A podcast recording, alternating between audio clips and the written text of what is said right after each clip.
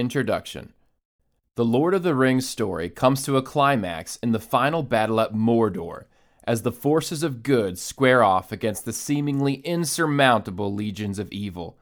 The King Aragorn, the dwarf Gimli, the elf Legolas, and the wizard Gandalf represent the best and strongest warriors for good in Middle Earth.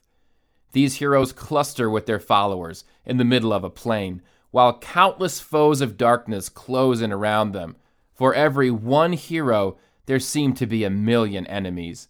This is the type of scene that comes to mind for Christian men seeking to fight off the temptations of living in an oversexualized world.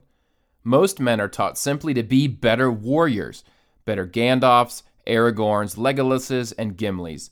Well meaning advisors and quote experts teach men how to try harder, think better, manage behavior through mental tricks, and even physically beat themselves into submission. The problem is, no matter how strong the hero in the middle, the enemy continues its barrage with no end in sight.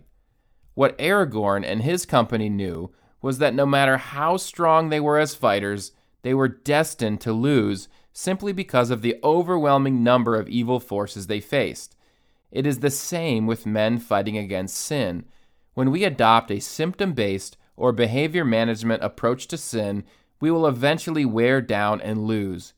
The key to victory in The Lord of the Rings is not found in the mighty warrior's skill and tactics, but in a small and meek hobbit named Frodo. Frodo isn't a mighty warrior, but holds a different kind of power. He has a subversive inner power, and he knows the way to defeat the enemy is not to attack the symptoms, but to go to the source.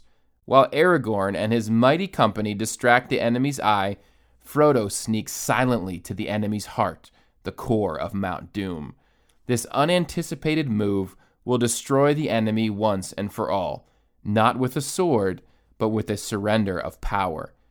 The point to this metaphor is to show that while the short term tactics of learning to be a better warrior play a necessary role in the war against sin and should not be dismissed, they must be followed up with a cure that goes to the core of the disease.